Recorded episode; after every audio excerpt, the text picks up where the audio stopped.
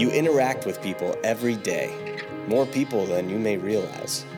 Some interactions are quick and might never happen again. Some interactions are quick but happen pretty regularly. Some are longer and more personal. Some last a lifetime. We don't believe that these interactions happen by coincidence. We believe that each interaction is an opportunity, an opportunity to share the love of Christ with a hurting world. Are your interactions making a difference?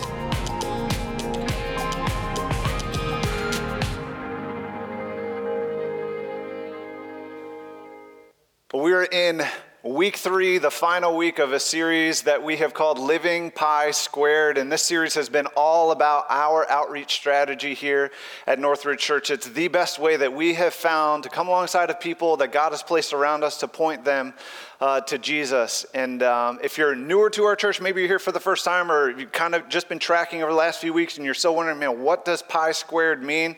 It just simply means pray, invest, invite. And that's our outreach strategy. And so each of these three weeks, we've been looking at one of those words. So week one was all about pray, week two was all about invest. And then today, I want us to talk and look at invite. What does it look like to invite? So, right, we've been praying, and hopefully you have been praying for God to give you boldness, to give you clarity, to give you opportunities. And He's brought people across your path. You've been investing and building relational bridges, building um, a genuine friendship with people. And then now comes the point to say something or to invite. And what do we invite to and how do we invite? That's what I want us to look at today. Let me start by just defining, as we think about, you know, pi squared and what invite looks like, this is what we think. It's this that it's us asking someone to take a step towards God with the ultimate goal of trusting in Jesus. That's what invite looks like. It's inviting someone to take a step towards God with the ultimate goal of trusting in Jesus. And there's actually kind of two parts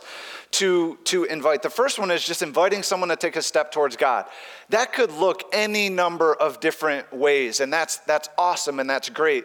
Here at Northridge Church, the two ways that we say are kind of the easiest invite opportunities would be just to invite someone to come to church with you, invite them to watch one of our services online. We feel like that's an easy step for us to take when it comes to inviting. We work really hard here at Northridge Church to make sure our services are welcoming to guests, to people that are new to church or reconnecting with church and trying to figure things out. We hope and, and work really hard to make sure that our, our services, our churches, our campuses are welcoming to anyone and to everyone. So the first, simplest, is just invite someone to church. The second one we talk about is inviting them to Starting Point.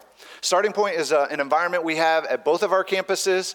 In fact, we're actually going to be relaunching them in October. We're even going to, we'll have one at each campus, we'll even have one online. And Starting Point is an amazing environment environment for people that um, are again new to faith have questions aren't quite there yet or kicking the tires of christianity and want a safe place to work through those questions um, starting point is a great place to invite in fact, if you'd like more info, go to iwant.info. You can sign up um, right there uh, online to do that. We'd love to get you more information. But that's kind of the first part, inviting someone to take a next step. I actually want to spend the majority of my time actually talking about the latter half of, uh, of this definition of the ultimate goal of seeing someone place their faith and trust um, in Jesus. Because really, remember, the ultimate goal of living Pi Squared is that we would have opportunities to see and help people place their faith and trust in Jesus. And so, how do we do that? What does that look like? And for some of you, right, that can feel really intimidating, or maybe you're even thinking, like, that's the job of the pastors of the church, right? That's the job of the staff, the leadership. They're the ones who lead people to Jesus or explain that, right? Is that something we all are supposed to do? And that's what I want to try to help us unpack and understand as we go. And when it comes to invite, I think one of the greatest, most effective tools that we can use is to learn to use the power of story. Again, when it comes to this moment, this opportunity where God has set it up and we've prayed, invested, and invited, and now here we have this moment, I think learning to use the power of story can be incredibly helpful to us. Stories are powerful. In fact, you've heard multiple stories throughout this series. Week one, Mark shared the story of his mom who prayed and invested in her lifelong friend Judy for years and years and years. And finally, she ended up placing her faith and trust in Christ. Just past Sunday, we were able to see and celebrate with Hannah and Sarah as we heard their stories of how they invested in one another and their friendship uh, helps them grow in their faith and actually take the next step of being baptized. And we got to celebrate that together as a church last week. Stories are incredibly powerful, and every story is made up of words. And if we're serious about living Pi Squared, there are going to be some things we must understand about the words that we use and how we communicate. Because stories and the words used to tell them are powerful. Just a few words can do some incredible good, and at the same time, just a few words can create some incredible pain. And we know this, you've probably experienced this, right? Just a couple words can cause someone to laugh to the point of tears. But at the same time, just a few words can also cause someone to cry really painful tears. We all have moments in our lives that are probably permanently etched in our, in our minds because of the words that were shared um, or spoken eh, eh, during that time in our life. For some, it was, man, the first time he said, I love you. You'll never forget that. For some, it was getting that letter of acceptance into the college or university that you had dreamt about getting into from the time that you were a little kid. Or maybe it was hearing the words, I'm pregnant, or hearing the words, it's a boy, um, or you've got the job. Or maybe it was hurtful words. Maybe you'll never forget that time your spouse brought up the word divorce. Or maybe you'll never forget that moment where the doctor walked into the room and he shared the news with you. Or your boss telling you, I'm sorry, we just can't keep you. We have to let you go. Words carry incredible meaning and power, and it's even crazy to think that God allows such power to inhabit our words, but He does. They're powerful, and we need to think about the words um, that we use. And the Bible talks all about this um, from the Old Testament to the New Testament the power of our tongue, the power of our words. Just a few examples. Psalm 119, 130 says this The unfolding of your words gives light, it gives understanding to the simple. So, words can give understanding, they can bring light, they can make things easy to understand. Proverbs 16, 24 says this Gracious words are a honeycomb, sweet to the soul and healing to the bones. That words filled with grace, man, they can be helpful, they can be sweet, they can bring healing. Gentle words, humble words, wise words, grace filled words, when used properly, can be incredibly effective. And as followers of Christ, we've been given this incredible message of the gospel that we are called to go out and to share with the world and the people around us. And the reality is, is that the church and even Christians as a whole have not always done a great job of sharing that message well. In fact, in our efforts to share the good news of Jesus, we've actually alienated people from the very message they need to hear, the greatest message they could ever hear. And we realize that the gospel will offend. We totally understand that. But oftentimes, it's our approach to sharing that message that leaves people scratching their head like, what was up with that guy?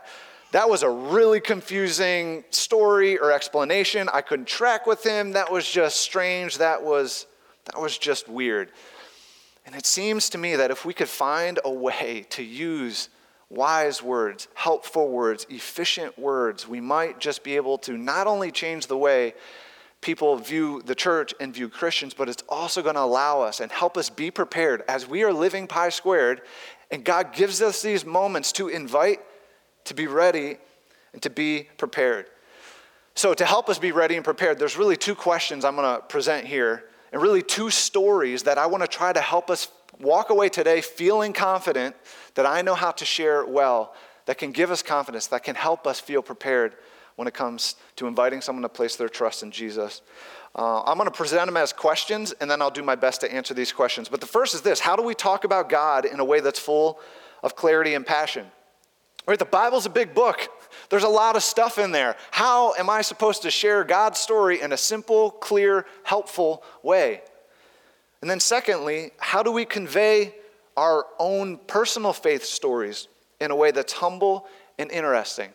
So that's what I want to devote our time to talking about. How do we share God's story well? How do we share our story well? And remember, this isn't where you start in, in Pi Squared and living, you know, praying, investing, and inviting. This is again after you have been praying and investing and you've been inviting and there's a relationship that has been built. Now you have this moment to help someone um, in their own journey of, of coming to Christ and questions that they have to be prepared.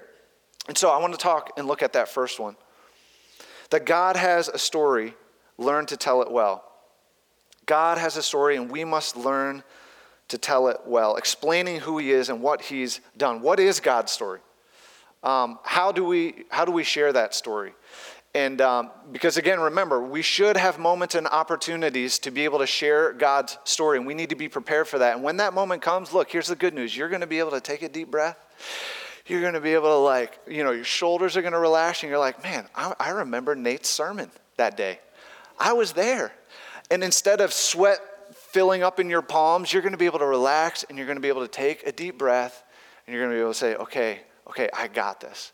And look, if you're here at Northridge Church and you're, you're brand new or you're still checking things out and maybe you're not even sure of what God's story is and this can feel really intimidating to you, we just want you to know, man, we are so thankful and grateful that you are here at Northridge Church, that you have found um, uh, a place that we hope is safe and inviting to you. And we hope that you'll continue that journey. As you think about God's story and you think about your story, we're glad that you are here and hope you can continue that journey with us.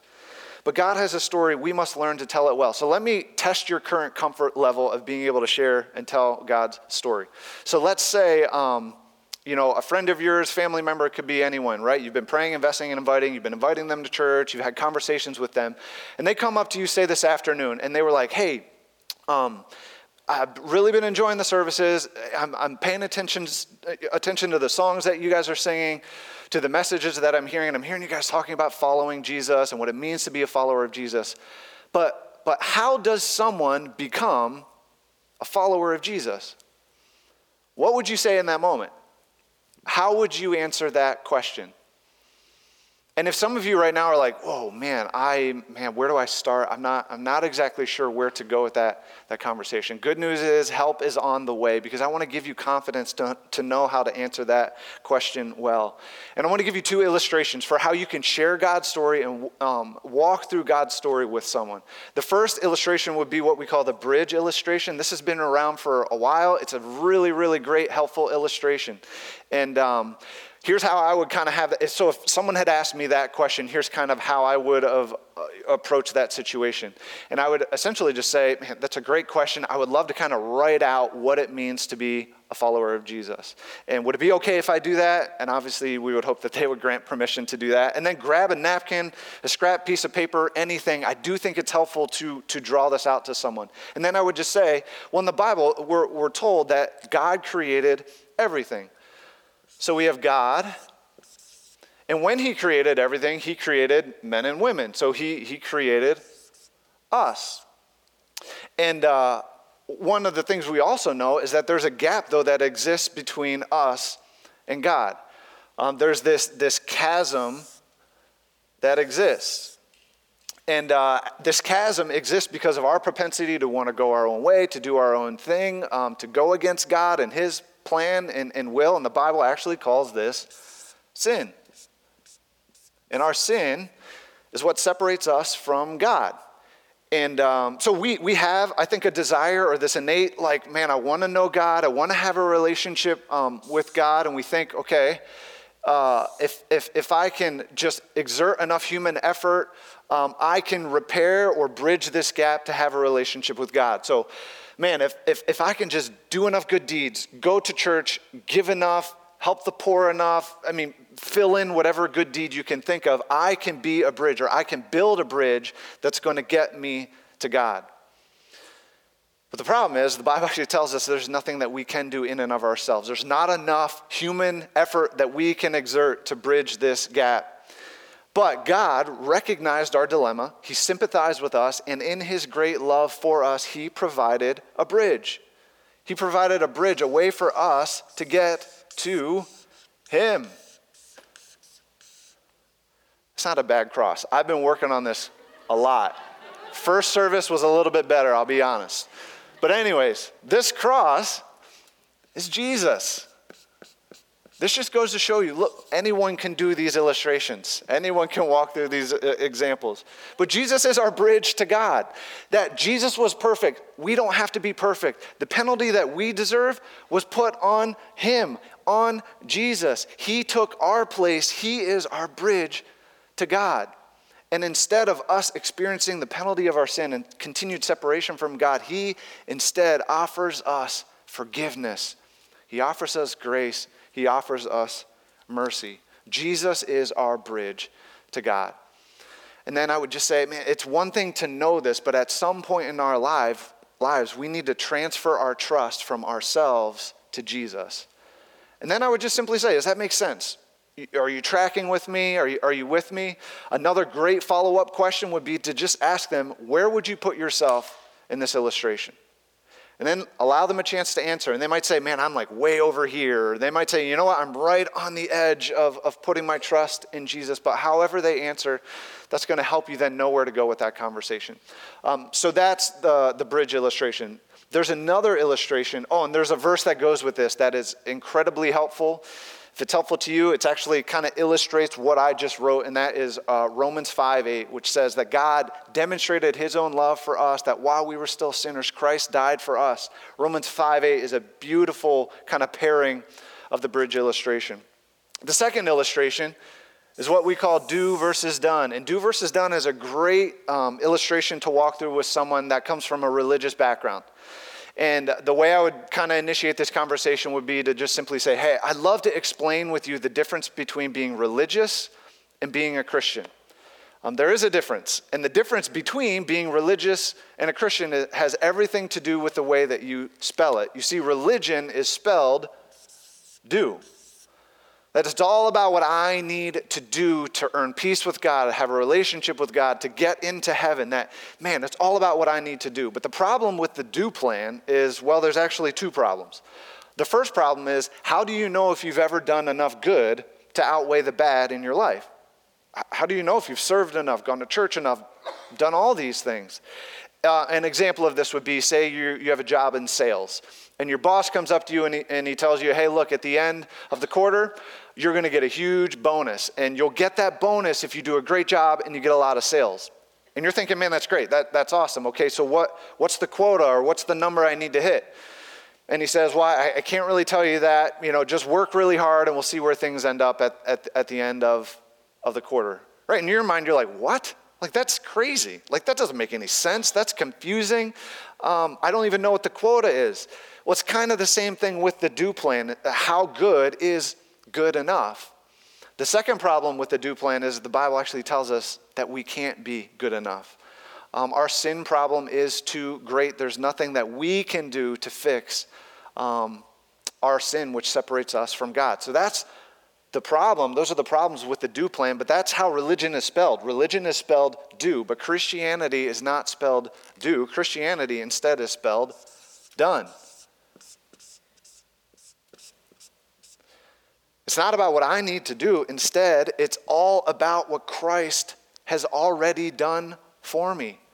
That Jesus came and he went to the cross, paid the penalty for my sin that I deserved to pay, and instead offers me forgiveness and grace and mercy. It's all about what Christ has done for me. And it's one thing to know this, but at some point in our lives, we have to transition or transfer our trust from the do plan to the done plan. And then I would just say, Does that make sense? Are you tracking with me? You allow them to answer, and then I would ask them again this follow up question. I would just say, Hey, has there been a point in your life where you've transitioned from the do plan to the done plan? Religion is spelled do, Christianity is spelled done.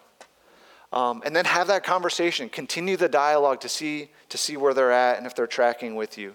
But these are two examples, these are two illustrations. You can use them or you can come up with another one. But here's the point I would encourage you to have an illustration or an example for where uh, uh you can share God's story in a clear, concise, simple way that'll at least give someone an opportunity to respond to it. Um, and then, whatever illustration you pick, practice it. Maybe once a year, you go through it in your mind or you write it out. That way, again, you're ready, you're prepared when these invite moments and opportunities come our way. So, God has a story. We need to learn to tell it well. And then finally, you have a story, learn to tell it well. You have an amazing, powerful story to tell. And let me just pause for a second. Let me just ask you a question Do you, do you believe that? Do you believe that you have an amazing, powerful, redemptive story to share. Because here's why that's true. Because at one point in your life, you didn't know Christ, and He stepped in and changed your life, and now you have a relationship with Him. There was a before, there was an after. God has stepped in and done something in your life, and that is a powerful story that we need to be prepared and understand how to share with people around us. We have a story, we must learn to tell it well. I love the example of this in the New Testament of a guy who had leprosy. We see this in Luke 5. Let me just read this story to you uh, in verse 12. The text says this While Jesus was in one of the towns, a man came along who was covered with leprosy. When he saw Jesus, he fell with his face to the ground and begged him, Lord, if you are willing, you can make me clean. Jesus reached out his hand and touched the man. I am willing, he said, be clean. And immediately the leprosy left him. Now, think with me for a moment here. Can, can, you just imagine what that experience must have been like for this guy who had leprosy? In fact, what do you think he told every single person after he had this encounter with Jesus? Right? I would imagine it would be something like, man, at one point, my, my skin was so angry at itself that it bubbled and boiled over and rotted away and fell away. But then I met Jesus and my life changed. I was sick, but then I met Jesus and now I'm well. I was diseased, but now I'm healthy. I was the, an outcast. People didn't want me. I was on the edge of town, but now I am accepted because of what Christ has done for me. Look, here's the point the same pattern is true for me and you. You have a before and an after story. And our job, or really my question to you is what, what is your before and after story? What's your before and after story? Because our job is to understand that story and to be prepared and ready to be able to share it. And look, I know some of you might be saying, like, dude, Nate, come on. Like, that story, that guy had leprosy. Like Jesus stepped in and performed a miracle. My story just isn't that impressive. It's just not that dramatic. And here's what I would say I would push back and say, look, the same grace that saved that leper is the same grace God extends to us that has changed our lives. Our job is to understand what Christ has done in our lives so that we can be prepared to share that story. And look, I get it. I, I resonate with those of you that feel like, man, I just I don't have a great story to share, trusted Christ at an early age, or it just wasn't a dramatic thing, I can resonate with you because for a while I felt like I just didn't really have much of a story to share. Not, not much of a before and after story. I'm a pastor's kid. I've grown up in church my whole life, and I trusted Christ at a very early age. But as I've grown in my relationship with Christ, I've learned that no, I do have a redemptive story to tell, a before and after story. And as I've grown in my faith, I've realized what that looks like. And for me, my before and after story, is not very complicated, it's not very long, but it's this that before Christ, my life was all about acceptance. I wanted to be accepted, and I searched for that acceptance in people, my parents, my teachers, uh, my, my uh, coaches, my peers, anyone. Man, that was my God, that was my idol. I wanted to be accepted. But I realized that was a hollow, shallow idol because no one could fill that void. But then I met Jesus and everything changed, and I realized that full and final acceptance can only be found in Christ. That's my before and after story. And look, that's about all people need to hear right out of the gate to hear how the gospel and how God and Jesus have changed your life. Here's some examples of what this could look like for you. Maybe for some of you, it was, man, I was striving and I was working hard uh, to earn God's favor, but then I met Jesus and now I found true peace. I was self destructive, I was in a, uh, addictive behaviors, terrible relationships, but I met Jesus and now I'm healthy. I was fear stricken, um, man, just full of anxiety and worry, but then I met Christ and now I am confident in Christ. What's your before and after story? Our job, my job, your job is to understand that so that we can be ready to share that with the people God brings our way. Remember, the ultimate goal of living Pi Squared is that we will have moments and opportunities to point people to Jesus so that they, in turn, can then make that decision to ultimately place their faith and trust in Christ. It's not our job. We can't change them, we can't change their heart. But what we can do is be prepared and be ready for those moments. That when we're praying, investing, and inviting, we're ready to be able to share God's story well and share our story well. And, you know, I, I think about this the community, the city around us here in Rochester. My, my, hope and my dream is that, that, man, they, they would be able to look at Northridge Church and just say, man, the people at Northridge Church, man, the way that they talk about God is interesting to me. And I find that they talk about God in a way that I can understand, that I, I can relate. I may not fully get it all yet or even agree with it, but I want to find out more. they, they talk about God in a way that, man, I want to lean in and understand more. And even the way they talk about their own story and the way that God has changed their life, I want that for me in my life. I, I want to experience that. I want to find out more. Man, I believe that that is what God desires for us. And really, that's the goal of Living Pi Squared is we pray, invest, invite. God will give us those moments and opportunities to point people to Him.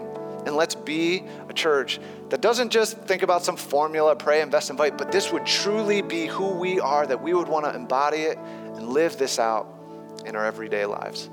Let me pray. God, I thank you so much for the gospel, the greatest story, the greatest news of, of all time. God, you've entrusted this story to us. I pray, God, that we would feel a, a, a healthy burden to want to share that, that story well, a responsibility to share that story well. I pray, God, that you would help us to think through how we can best articulate your story, how we can best learn the, the difference and change that you've made in our lives to be able to share that with people around us.